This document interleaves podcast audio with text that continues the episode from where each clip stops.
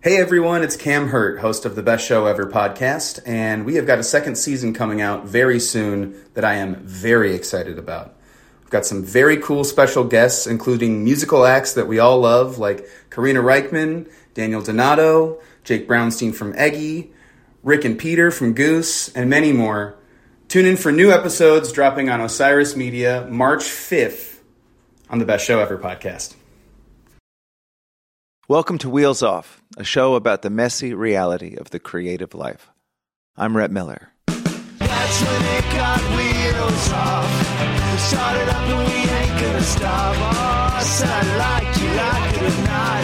That's when it got wheels off.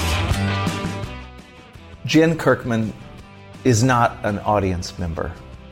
One of my favorite moments in this conversation you're about to hear takes place about 15 minutes in when Jen Kirkman is describing her own origin story and dealing with all of the people telling her no, mostly just old men, and explaining to her why she can't do comedy and all this stuff. And she describes a moment sitting in the audience where she realizes, I am not an audience member. And I love that. There's something about the way she sums up that moment of realizing, in a way, one's own life purpose. And I think it really speaks to the experience I've had and the experience a lot of my friends that I know in, in artistic industries have had, where we realize there's people that consume art, which is fantastic, but then there are people that are just meant to make it. Jen Kirkman is one of those people. She's a comedian, she's an actor, she's a writer, she's a great writer. I tracked her down at her home in the Los Angeles area, and we had such a fun conversation. I wasn't sure if that would translate.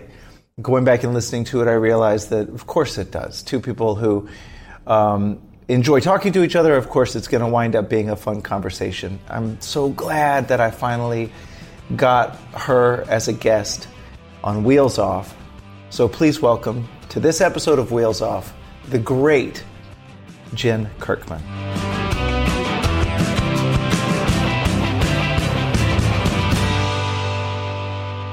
Welcome to Wheels Off, Jen Kirkman. Thank you. I'm a fan. Ah, that's so nice of you. Yeah. Well, I'm a fan of you as well. And you're so good at not only podcasting, I love your Instagram stories. I feel like you're I feel like you kind of you win those. You're really good at that. You're all over it. I mean, truly, I can't believe how much fun I have with the internet. like at my age, you know what I mean? Because there was many years that I just was afraid of it and avoided it and thought it was stupid or just something for younger people. I'm sure now I'm on old people internet. I don't think Instagram stories. I bet someone 19 is like, "Oh, we're over here. We're not even telling you where we are." Yeah. But I know I can't believe how much I love it.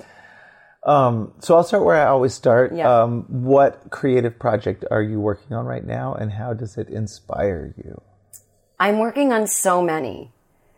And I wish, okay, let me, I'm trying to, so the last two years I was writing on a TV show as a employee of other people.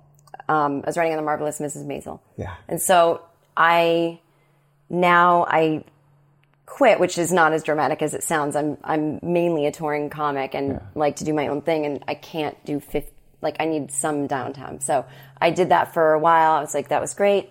I get it. Moving on. So I'm trying to sell two different TV shows right now. One would be more of a streaming thing. One would be more of a network idea. Mm-hmm. And that's not quite the season yet for pitching. Mm-hmm. So it's very early. I know what the ideas are, but over the next couple of months, I will broaden them out. I'll know who all the characters are. I'll be able to say this is what happens in the pilot. I'll be able to say this is what happens over the series. And then I'll meet with producers who might want to take it on and then we'll pitch to the networks. So I kind of do this every year. And I usually sell something and it doesn't get made. That's So like Great to sell it, Yeah, though. so the last 4 years I've had a thing in development but then they don't get made. So that usually happens September to December. I'll do all the writing. are any of these something you th- would appear in as well? All of them except one has been, yeah. Okay. They would be like a vehicle for me. Sure. These two things I'm pitching, um, I wouldn't be the star of. I would just get to, you know, I'd maybe write myself like, you know, Yeah, five out of 10 episodes or something as someone's friend or something like that. But, um, but anyway, so that's that. I don't know how creative that is. It's just, I'm in that dreaming phase where sometimes I just have to do nothing and walk around and see what happens. I'm also trying to write a third book. And by trying to write, I mean trying to sell. I am like writing stuff. Yeah. So I'm trying to figure out, it's sort of about two different things and where I'm, I, I've had to, you know, when you write a book pitch, it's like you write two potential chapters and then sort of a intro that's here's why I want to write this, here's what it is. And even though I've written two other books, I still have to go through that process. I mean, I'm assuming maybe other people don't, but um know If, if you do, I bet pretty much everybody does. I mean, I'm sure there's. No, I mean, I'm thinking like, you know, I doubt. Well, she's no longer with us, but I doubt Maya Angelou's like, wait, I've got a pitch, and they're like, like, Okay. we, it's fine. Yeah. You could just write anything. Um, but I, I think um, so. There's that, and then there's al- always like my stand up is always in flux, and I, I tend to just write that these days out and about on the road. So th- I'm working on all of those things now, and I'm also trying to save space for something that just inspires me. What what might pop up that isn't to make a job out of it. But there's so little time for that. So in the traditional sense of the word, I'm kind of feeling uninspired right now. Oh, that you just described literally like four projects that are all super creative, and then oh, that see, I Yeah. think maybe you're being too hard on yourself. No, I'm just one of those things where it's like truly, I just, I, I need, I, I don't know what it is. I, I think, uh, you know, there's other ideas I have. They're not mm-hmm. going to make me any money, so they have to go on the back burner. Okay. So I'm not as like excited, excited. I get, you know, maybe that's just what happens emotionally when I start thinking of things for pay. There is a little less excitement. And then the things I just dream about are exciting because they're different. And stand up is the only thing that I don't suffer that from. I would love to make $4 billion doing stand up. It wouldn't affect my creative process because I get to do whatever I want. It's not that the projects I want to do for money, it's not the money that would be the problem. Like, it's that I'm doing something creative because I need to hopefully earn that this year so I can keep paying my bills. Yeah. And that always puts a little bit of a damper on it because then you get into, well, now I'll have to take people's notes on it and do what they say because the, the ultimate goal of this is a paycheck and we'll find the creativity in it. One of the things that comes up a lot that I feel like is the um, the calculation being sort of a, the murderer of, of creativity. So Yeah. like if you're thinking, well, what am I going to do that's going to sell in pilot season, or Yeah. pitch season, or whatever y'all, whatever y'all call it. Yeah, Um, yeah. You know what I do think though? I don't get to see your stand up as much as I wish I could, but my impression of you is that you write and rotate stuff out more frequently than than a lot of comedians that I know and see. I feel like Yeah. your set is always changing. Yeah, that is true. 100%. That's really cool. And I will say that the TV show ideas I have are truly, they are in quotes inspired. They Yeah. are, they, they really don't come from what will make money because I never, I'm terrible at that. If I knew, I would have made it. Yeah. I would have not made it, I would have made the money.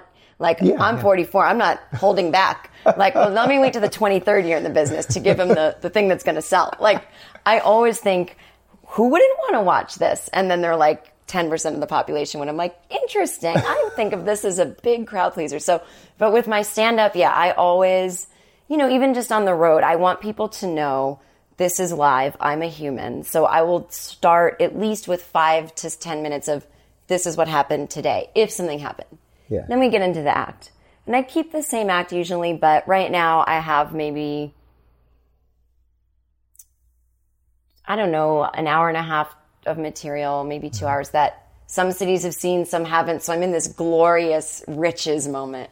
Do you keep a really good track Yes. of who's seen what? Yep. I love that. I have it all in diaries and Yeah. because I don't want to repeat anything. Although I really could because I'm having a thing where um, all my audiences are like 60% new people every time. How great They're is that? still finding me. so oh, and the other people are going. but, you know, I'm assuming I actually have a really good, I don't get parent. I assume the people that have seen me before, I, I roll through every major city at least like once a year, and it's been now ten years. So I'm sure it's like I don't expect them to come every year for ten years. Yeah. Maybe you know whatever. So, but yeah, I do rotate in a lot of stuff because I've. Yeah, I'm just uh, talk to me next year when everyone has seen everything, and I'm like, oh my god, maybe I'll do a. You know, you try to think of like, what could I charge them for on stage? I know, I'll do a, a Q and A for an hour and a half. Live tapings of the podcast. Exactly. I mean, that's what everybody else does. I know. It's one of those things. I know where they're. I know where my listeners are. I see the cities on the back end, That's great. so I can't like sh- sh- force it on. You know, Houston, Tacoma. who doesn't listen to it. Yeah. Yeah. That's so funny. So you do, you really do keep a notebook where you write down the set that you do in the town that you do it in. Yeah. That's funny. I do. I've got a set list notebook that I keep super close track of. And um, do you go all so far as? Yeah. And I, this is I shouldn't even go down this road, but do you keep track of what you wear on stage? Because I've been tempted to write down I wore my red shirt on Oh. stage because I don't want to show up, and then the people that take pictures of the gig, they're like, "He wore this same shirt." I've already got pictures of him in this shirt. Yes, I think about that because you know I I rotate. I do, well, you know it's funny. I do this thing called Rent the Runway. I don't know if you've heard of it. Uh, yeah, yeah, of course. and I have an unlimited membership, which means I can get like four out, like four pieces of clothing a month. So I rotate in things I don't even own anymore, like shirts, because I do think about. I mean, I don't know who I think I am. Like I'm acting like I'm Barbra Streisand, but I do think about the photos after and the pictures. Sure. And there's a shirt that I really love, and I thought that this past weekend in Dallas, I thought I wore that last year, but I want to wear it again. You know. Yeah. But it's it's not my. I don't have a uniform. I wish I did, but I don't. Oh, so you don't have to think about it. Black Yeah. t-shirt, black jeans, or whatever. Yes, I'm I'm weirdly obsessed with that. If I'm reading um I feel like a lot of successful people have a uniform. I'm really obsessed with reading about like what people's habits are. And I feel a lot of creative people that I've read about, they're more like visually creative. Uh-huh. So maybe it's different.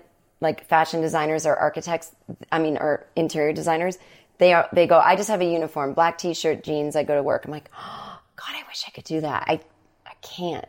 Would just would take so many decisions out of your daily life. I know. But then you need like a signature haircut, which, you know, I you think you need a signature something so you don't get bored. No, I guess I'm saying the same thing. If you have a signature outfit, you don't Yeah. need a, I don't know. There's something, this is the most shallow thing I've ever No. thought about. But I, I do think about that stuff. I don't keep track of the outfits, but I somehow just know. Yeah. And I can always go back to the pictures. exactly to Yeah. your Instagram feed. I think people would think it was cool though because they I don't know, I feel like with a musician it is they'd be like, Oh, that's just his uniform that he Yeah. wears when he plays. I don't even know why I worry about it. I've only got basically blue button-down shirts that I just wear over. I know no one but you know what? There's that one person that would notice. there, and I hear from them. And and I don't know what they're noticing that would upset you, but for me it would be like, Do you only have one shirt? Yeah. Like yeah, like is you, are you doing okay? Like Um, so you, I, I've, I actually have heard a little bit about this, but I, I imagine that a lot of our listeners wouldn't have. When you started out, Yeah. um, what age do you feel like you were when you really knew that this is what you wanted to do? And was there like a moment, an, an epiphany moment? Well, I always knew I wanted to be in the arts. So, I mean, since I was four, but it went from tap dancing to ballet to poet. I was telling you off, Yeah. off mic earlier to serious actor to co- sitcom actor, uh, ballerina. I mean, I was heading to college thinking I was going to be a dancer and an actor. So there was, I mean, there was no, I loved being funny and silly, but I, I don't know. I just didn't it, it just it was this other weird thing. You didn't see too many people doing it. So it didn't seem like a job to me. Yeah. It was nothing I'd ever seen live. We didn't have comedy albums. I saw stand ups on TV, but you don't see them as often as you see sitcoms and movies and stuff. So it's thought that's what grown ups do and they're they're already doing it and I, I don't know. So it wasn't until I was in college when I- don't really know. I had a friend who had a video camera and she used to tape me actual tape like a cassette Yeah. VHS size tape. She probably has like a bad back now, giant camera. and I used to sit and smoke on the front steps of our dorm. And there was these guys across the street. This is in Boston. This is in Kenmore Square area. I went to Emerson and now the college, the campus is not down there anymore. But anyway, these guys, I don't know where they were from. they had this drum circle and they were terrible and the worst. it was the, just the worst sounds you've ever heard. And I would just do little rants for my friend about those guys uh, smoking and she would tape me and she would laugh and she said, you should do stand up. And I was like, I, don't know. I don't really remember anymore. That's the other thing is like, as you get older, I feel like I'm like, I don't remember my own origin story. I just, I remember these moments, like flashes that it's like someone else's life. I don't remember. Yeah. I just know that I went to, this was my, this is how I thought the world worked. I was so innocent. I went to the dean of admissions of the acting program in uh-huh. maybe my junior year, so I was 20, and I said, Do you have any resources for stand up comedy? And now, like, you can major in it at that college, which I'm glad I didn't go that route because oh, that doesn't make you any funnier. In fact, it's worse. I. But I said, and he goes, stand up. If you were, if you were going to be a stand up, you would have been, you'd be doing it already. All the greats start at 19 or 20. I don't know what he was talking about, but he was talking about like maybe Eddie Murphy or something. Like, you'd be in New York. And I was like, oh, okay, thank you. Just took it as gospel. Like, oh, well, I guess I won't. You know, I told my friends, see, you can't do stand. It wasn't even hurt. I just, that was a moment. And then I think it stuck in my head. And then, like, of course, it's always like guys I know were starting to get into it. And so I went to a lot of open mics with guy friends uh-huh. who were nervous and wanted me to support them, like as a friend. And we'd sit there drinking, and the friend would never get up the courage to go on stage. But I would sit and watch all these people and go, "This, they're terrible." But I mean, it's open micers. And then I went to see a real comedy night at a comedy club, and there was this indescribable feeling. And I don't mean it like I thought I was superior, but I, I thought, I know in my heart, I am not an audience member. I am one of them on stage. I just don't know how to do it. But this is not fun to sit here and watch. I'm upset. This, I'm hurt. I'm hurting right now. It's like watching the love of your life marry someone else. I was like, no, no, no, not fair. Have to be up there. So I don't really know what, but it was like, there was no internet. I mean, it was 90, well, there probably was. It was 95 or 6, but there was no Google something.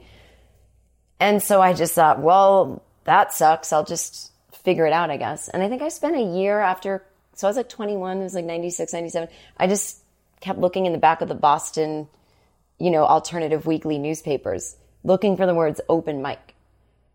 And I didn't find it for a while. and I like went and joined an improv group and I was like, no, this isn't it. This isn't it. and then, um, this really famous improv teacher named Keith Johnstone.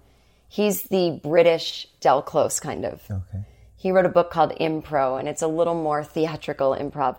And I took his class over one summer and I thought, you know, maybe I'll just do this improv thing. And he said, You're not an improv, you're a stand up. And he like, but very nicely. Yeah. He was like, You should read Joan Rivers' biography. And I said, Okay. And I picked it up and it, she, same thing. She couldn't really figure out like working with others. She needed to be by herself. And it, that same feeling came up again of like, I'm supposed to be doing this. And then, yeah, I, I ran into, do you know Eugene Mirman? Yeah. I ran into him. I'd never met him at a, we were both auditioning for some, I don't know, something. There was like some audition, like if you think you're funny, come down and it was like to maybe host a game show pilot in Boston or something. Yeah. And I got on stage and you had one minute to say funny things. I don't know what I said. And he was like, Oh, hey, you should do my comedy show sometime. Are you a comedian? And I just lied and said, Yeah. Totally. Totally comic. Meanwhile, I thought he was like the most important person in the world. He was just an idiot like me, you know. And then I went and did his show, and that was it. But it was yeah, it was a very weird. It, it, there was no plan. It was just it was true inspiration, and I. It wasn't. I think I'm funny. It wasn't even. I have anything to say. It was like I'm compelled to do this. Oh, that's so great. And I think it speaks to really the instincts that make you as good as you are at what you do, really. Like that you kept having this instinct that, that that's what you needed to do, despite that that story breaks my heart about that freaking old guy telling you that, oh, it's too late. Sorry, honey. I know. What the I think they just literally didn't know. You know, I mean, it's so strange. And and then when it got the woman that ran the theater department, that was the acting teacher, she ooh, like clutching her pearls, stand up comedy. It was like they we only do Shakespeare here. It was just like uh, it was so bizarre to them. They were just like, get out of here with that. Yeah. it, I'm glad though that that happened. I, it's not good to be overly encouraged. And then when you met Eugene and you started finally kind of clicking with that scene, Yeah. is it something? Because I know for me in music, one of my favorite things was the community that I found. Mm, mm-hmm. Did, when, when you kind of became a part of it, did you really feel it like that you were a part of something Yes. that, that held you and loved you? I got so lucky. I met Eugene and there were three other dudes and they're all beautiful people. They're all still in my life. They all work in show business somehow. Most of them are writers for TV. They were non-sexist, gorgeous souls. And we all supported each other. And Eugene was really the carnival barker. Like he made all the flyers and he stood in Cambridge and Harvard Square and like told people to go. There was no tweeting, you know. And we had this little community and we performed together three nights a week. One night at this little alternative space and one at a little bit more of a comedy club, but still pretty alternative. And it was like, yeah, three shows a week, this little group of all of us and other people. And I felt like I belonged. It felt it was almost too much belonging that I didn't know there'd be any hardship ahead, if that made sense. Yeah. And so I'm playing to people my own age. I can do anything. Everything's going great. And then I think, well, I have to move to New York. And then you get to New York and everyone's like, yeah, we this is, what are you doing? this is terrible. Yeah, that's the thing. I mean, is it is it better to be nurtured when you're young and to feel that it'll always be that easy? I don't know. So when you hit New York, Yeah. it was that was the rough world slapping you in the face. A little bit. I remember one night, there's a thing called a booked bringer show for your uh, listeners that may not know. You have to go out and hand people tickets with your name on them or something, so they know. Not as bad as that, but you just have to bring 10 people. Okay. So a lot of people just starting out will bring 10 people from the office and they'll get five minutes stage time. Yeah. And Eugene told me that he booked us a gig in New York City. And I was like, wow, we've only been doing this like three months. But the Boston Globe had already done like an article about all these new young comics and someone had called me the female Lenny Bruce. I mean, that was like beyond my wildest dreams because I actually, in college, I did have a Lenny Bruce album. And I'm not trying to sound, I know most too. people don't think he's fun. Oh, okay. I love Lenny Bruce. Me too. Yeah.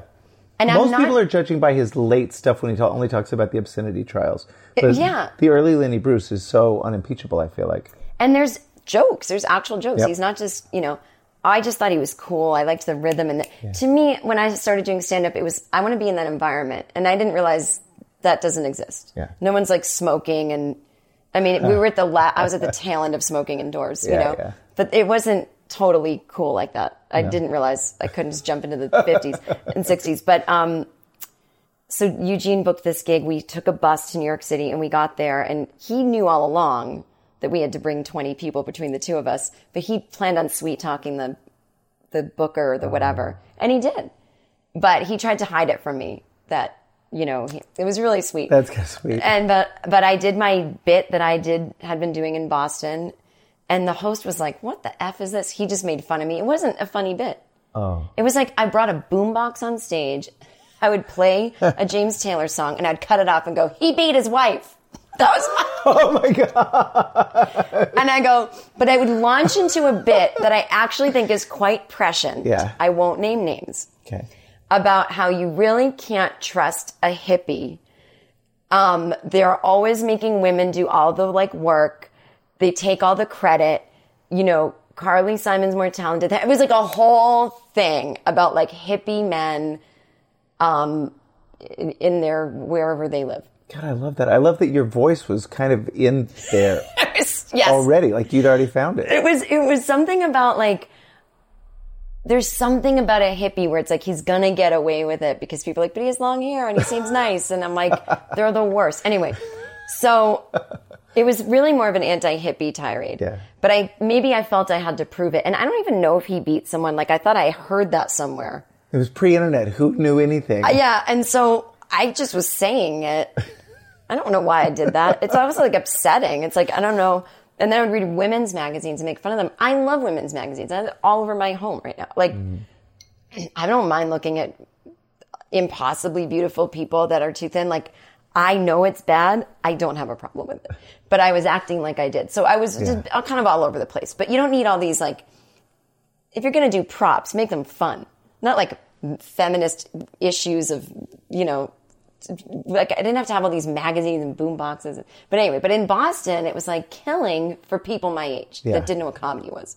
But yeah, so it didn't do. So that night, I was like, huh, maybe I need to be a little more. Maybe so, I don't know what like.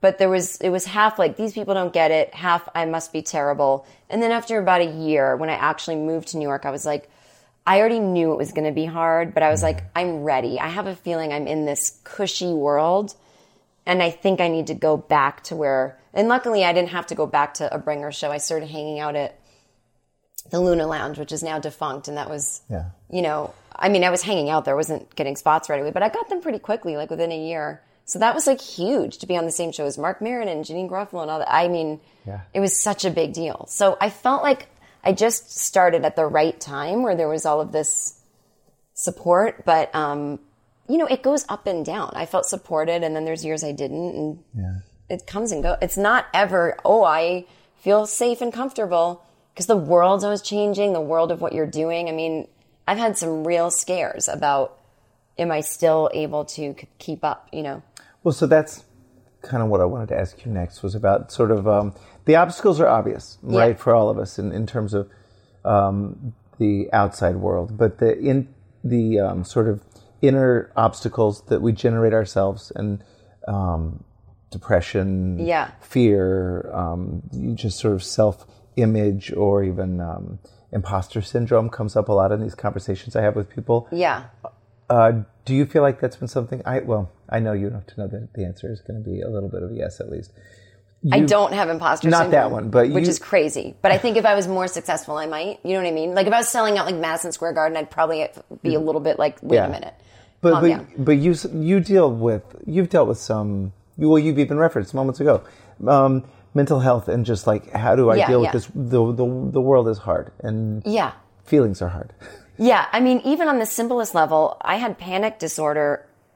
I mean, you never not have it, but it's it's not something that affects my life today. Yeah.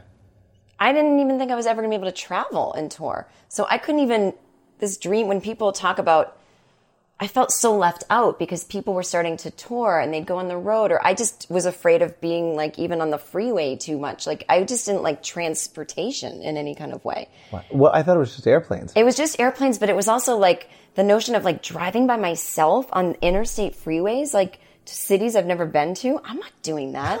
So just like my basic fears and anxiety and panic attacks, like, you know, because if you have a panic attack and you're alone in a car, no way, no way. Yeah. Ever stuck and trapped? No way. I mean, now it's fine. But so even weird things like that that I forget to remember, like that stopped me for the first 10 years. I only did gigs where I lived. And other people were developing how to tour, and I didn't have any idea. So there was this imposter syndrome once I got on Chelsea Lately, and it gave me an instant fan base. I could jump to headlining, which in comedy, there's a peop, there's all these police watching you and going, "That's not fair. You didn't go around the country as a host, and then as a middle act, and then as a thing." And it's like I didn't, and I can't believe it, but I got rescued by this boat, you know. And so maybe at that point I had imposter syndrome. But then you realize, oh, shut up. Everyone's thing is different, and Yeah. you're just jealous. Boy, It's so horrible to say, but now that you mention it, um, I I I know that in music there's a lot. There's always a lot. There's in ev- everywhere there's envy and that feeling of well, why does that person get that? Yeah. Um, but I do feel like I've noticed that my friends in comedy that there there seem like there's a lot of rules and like you said, a lot of police and a lot of people standing around going, you know, shaking their finger at you for not, not doing it right. yeah, or- there's these secret rules we're supposed to follow, and they're always changing. But I mean, like the depression never really got in the way of the comedy. Um, it gets in the way of maybe the business side of things for me, where I just go, oh, forget it. Like I don't even want to try, you know, Yeah. or things like that. I just didn't know. I was so busy self-soothing all the time, off stage, on stage, that I just didn't have that like extra energy to go play some game. I don't even know what I mean by play some game, but you know, oh, if you hire me, I'll work there, I guess. There was never this, let's make it, what's my business plan? What's my, it just, I've always been kind of hippy dippy about it. Like, I just do what I feel and I do kind of step in shit. I mean, that, is that an expression? You can edit out my swear, but No, does, does step in shit mean good things? Um, I thought it did. It's like she keeps stepping in shit. you know what? Let's say it does. Yeah, okay. Well, Yeah. you know, I maybe just hippy dip around and then something falls into my lap and I'm like, oh, I didn't even try for this, you know? Yeah. Like when people are like, how did you decide to do Netflix? I'm like, I didn't. Like I didn't get a special on Comedy Central, which was the only place to get them for a long time. They just didn't like my stuff. And then I didn't do anything about it. I didn't tape my own. I didn't do anything. And then someone I knew started working there, and she's like, "We're gonna have these comedy things," and she loved my work, and she was like, "Do you want one?" I was like, "Okay." I didn't even know I was on the precipice of this new thing that, you know, I'm always just kind of like, "Oh, what?" And so that I, that can either be like a great attitude, or a little bit of it can be that it's not that I'm literally like, I'm home depressed, so I won't try. Sure. But having had depression my whole life, it just creates a different kind of character. Yeah. And the, the character of me, of my soul, is I, I really don't have a ton of energy to be out there pushing for this, you know, like more than I already have. Well, I always wonder about the iciness of ambition and that thing where some people are just so good at like going out and getting it. The word networking has always seemed really gross to me. Yeah, right? same here. So, um, but there's there's that, and for some people that really seems to work. Um, I find that in general, the people that I admire are the people that sort of eschew that, and they work on being authentic and making something of high quality, and then hoping that that connects. And I Yeah. feel like it does usually, right? I think so. You may not have like a giant audience, and it may be, you know, people come, people go. Because I feel like, you know, my people relate to me so intensely, but that's good in one way, but they might outgrow me. You know what I mean? Like there was a Smith song about that. Yeah. Is it Rubber Ring? I don't remember. But he How talks about like, uh, do you love me like you used to? I love your Morrissey. And it's like the, the, the lyrics is like, yeah, you're listening to me now alone in your bedroom, but once you go out and experience life, you don't need this music anymore. yeah. And so, you know, I might have that kind of fan base too. So there's really no, in a good way, there's no feeling of safety. To me, there's no, and that's actually quite comforting to me. There's no, un, again, unless you're whatever. I don't even, I'm trying to think of a, Lady Gaga, it's $50 million. She probably doesn't even think she made it either. But it's like, to me, people come, people go. I have to keep working it. There's no sense of security ever. Um, and I think that's okay. Would you characterize that as being hungry? Do you feel like, because I've always felt like I was hungry and Yeah. that helped me. Yeah. Um, but maybe it's it's that there's always more to be done. there's always more to be done if you want to. I mean, one doesn't have to. I, and I necessarily don't want to be hungry. I'm just in acceptance of like, this is what the middle kind of looks like. Yeah. That sometimes when new people find me, I'm like, oh, for God's sakes, where were you 15 years ago? I'm so tired. if you all found out about me at the same time, that would fill Madison Square Garden. Yeah. But you all keep coming and going, and some years it's, the, you know, and so it's that kind of sense that I get sometimes that like, if it had only gone this way, I'd be Yeah. very secure right now. And then when young people ask me about that, I realize how silly it sounds, where it's like, guys, if you're looking for security, then please go find something else to do. Yeah. Because this is about a journey that you take with yourself. And since I bring so much of myself to what I do, I'll never run out of material because there's, I'll always be growing or getting older or whatever. So I feel like, unfortunately, I actually got to the point where something in the entertainment world is always my day job. Yeah. That's all what I always wanted. Yeah. And I never was specific, like, but I want to retire at 45. Well, here I am, 45. Yeah, I right. can't retire. Well, I feel like your business model and your voice. I just I don't feel like there's an expiration date. I feel like you could work as long as you wanted. I was lucky enough to get to meet Joan Rivers. Yeah. Um, in a couple of years before she passed away. Oh my God, I'd love to see you two together. She was so great. She was so, and all, and she start, she told me stories about Lenny Bruce. Oh, and, Oh, yeah, yeah, yeah. She told me some of those too. Yeah, like, right? When I met her. Yeah. Oh my god! And I just love I love seeing people who are still. I don't know about the idea of at, the top of one's game or whatever, but some Yeah. people who are still kicking ass. Yeah. Willie Nelson. I love Yeah. Willie Nelson, and He's great. you'll see him every once Yeah, in a while, no. and he looks like he's going through the motions. But then you'll see him light up, and that fire inside of him is still burning. And you're like, "Holy shit! This person still loves what they're doing, and they're a million years old." And I love that with, you know, I was never really a Bruce Springsteen fan. It just didn't speak to me. It just seemed like radio music. Like, I, I mean, and my friends who love him are like, are you kidding? I'm like, oh, it's the same as Mellencamp. They're like, are you kidding me? I was like, what? You know, and now I get it that it's not. Yeah. But, you know, his second act in life to me with the book and the, uh, the Broadway, Broadway. show, it's things like that. As long as I can keep changing, you know, I don't necessarily want to be doing the same thing over and over. But what I liked about Joan, and I and I assume Willie Nelson has this too, is they didn't hate young people. And I could have gone that way really. I was already hating young people when I was 30, you know, and now I'm like, oh God, I love them, you know. So you, you have to be around the young people so that they, even the other people in your business, because Yeah. they're, they're going to give you work still. Well, it's sweet. It's what you're talking about about when you walk into a room and you sense the what's happening in the room and you feel the you feel the empathy for these young people because you see yourself in them. Yeah. Which leads me to the final question Yeah. for Wheels Off. If you were to meet a 20 year old version of Jen Kirkman working in today's world, Yeah. um, what advice? Oh, in today's world. Hmm. In today's world, what advice would you give yourself? Well, I listened to your podcast and I really liked. Uh, oh my god, I'm forgetting his name from Matchbox Twenty. Oh, Rob Thomas. He said- his answer was like, I really don't know because I can't even imagine. You know, I can't Yeah. even imagine. But I think he eventually said, "Don't smoke cigarettes."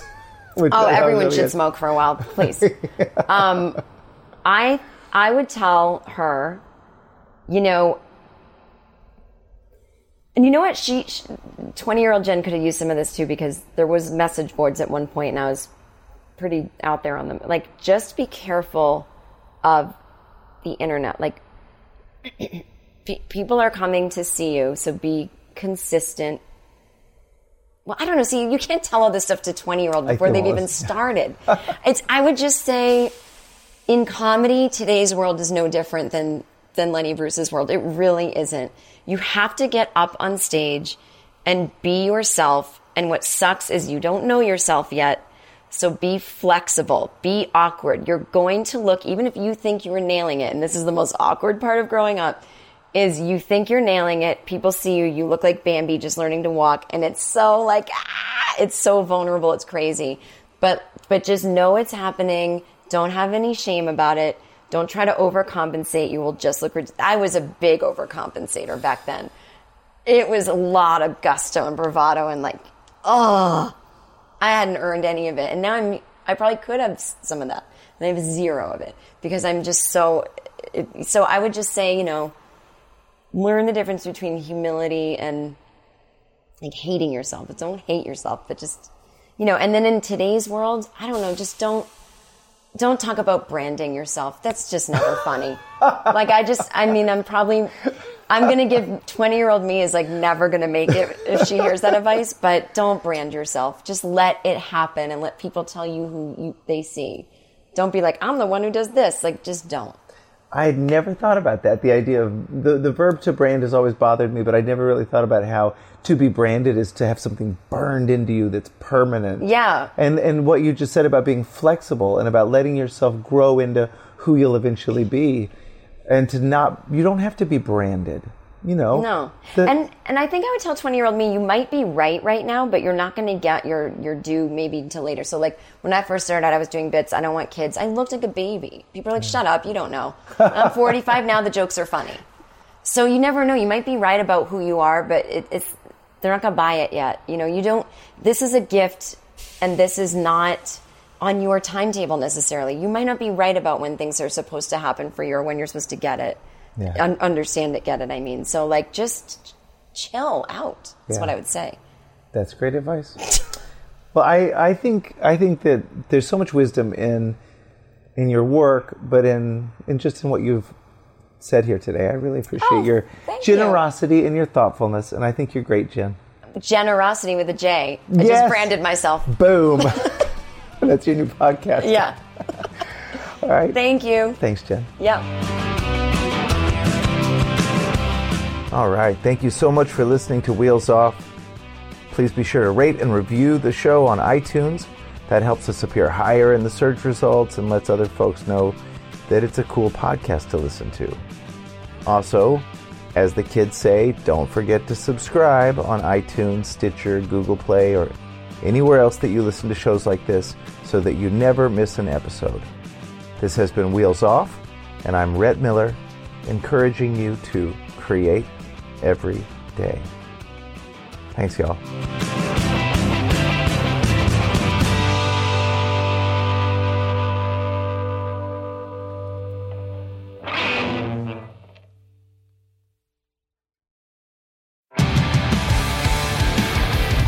What's up, everybody? I am Finn McKenty, host of the Punk Rock MBA podcast, part of the Sound Talent Media Podcast Network. My podcast is all about doing what you love for a living, and every week I sit down and talk to people who have done exactly that. For example, musicians like Tommy from Between the Buried Me, Matt from Periphery, Lil Lotus and Shinigami, among many others, photographers, artists, designers, YouTubers like Glenn Fricker and Sarah Dici, and I unpack exactly how they got to where they are today with the goal of helping you do the same. So if that sounds cool, you can listen and subscribe at soundtalentmedia.com, and I'll see you there.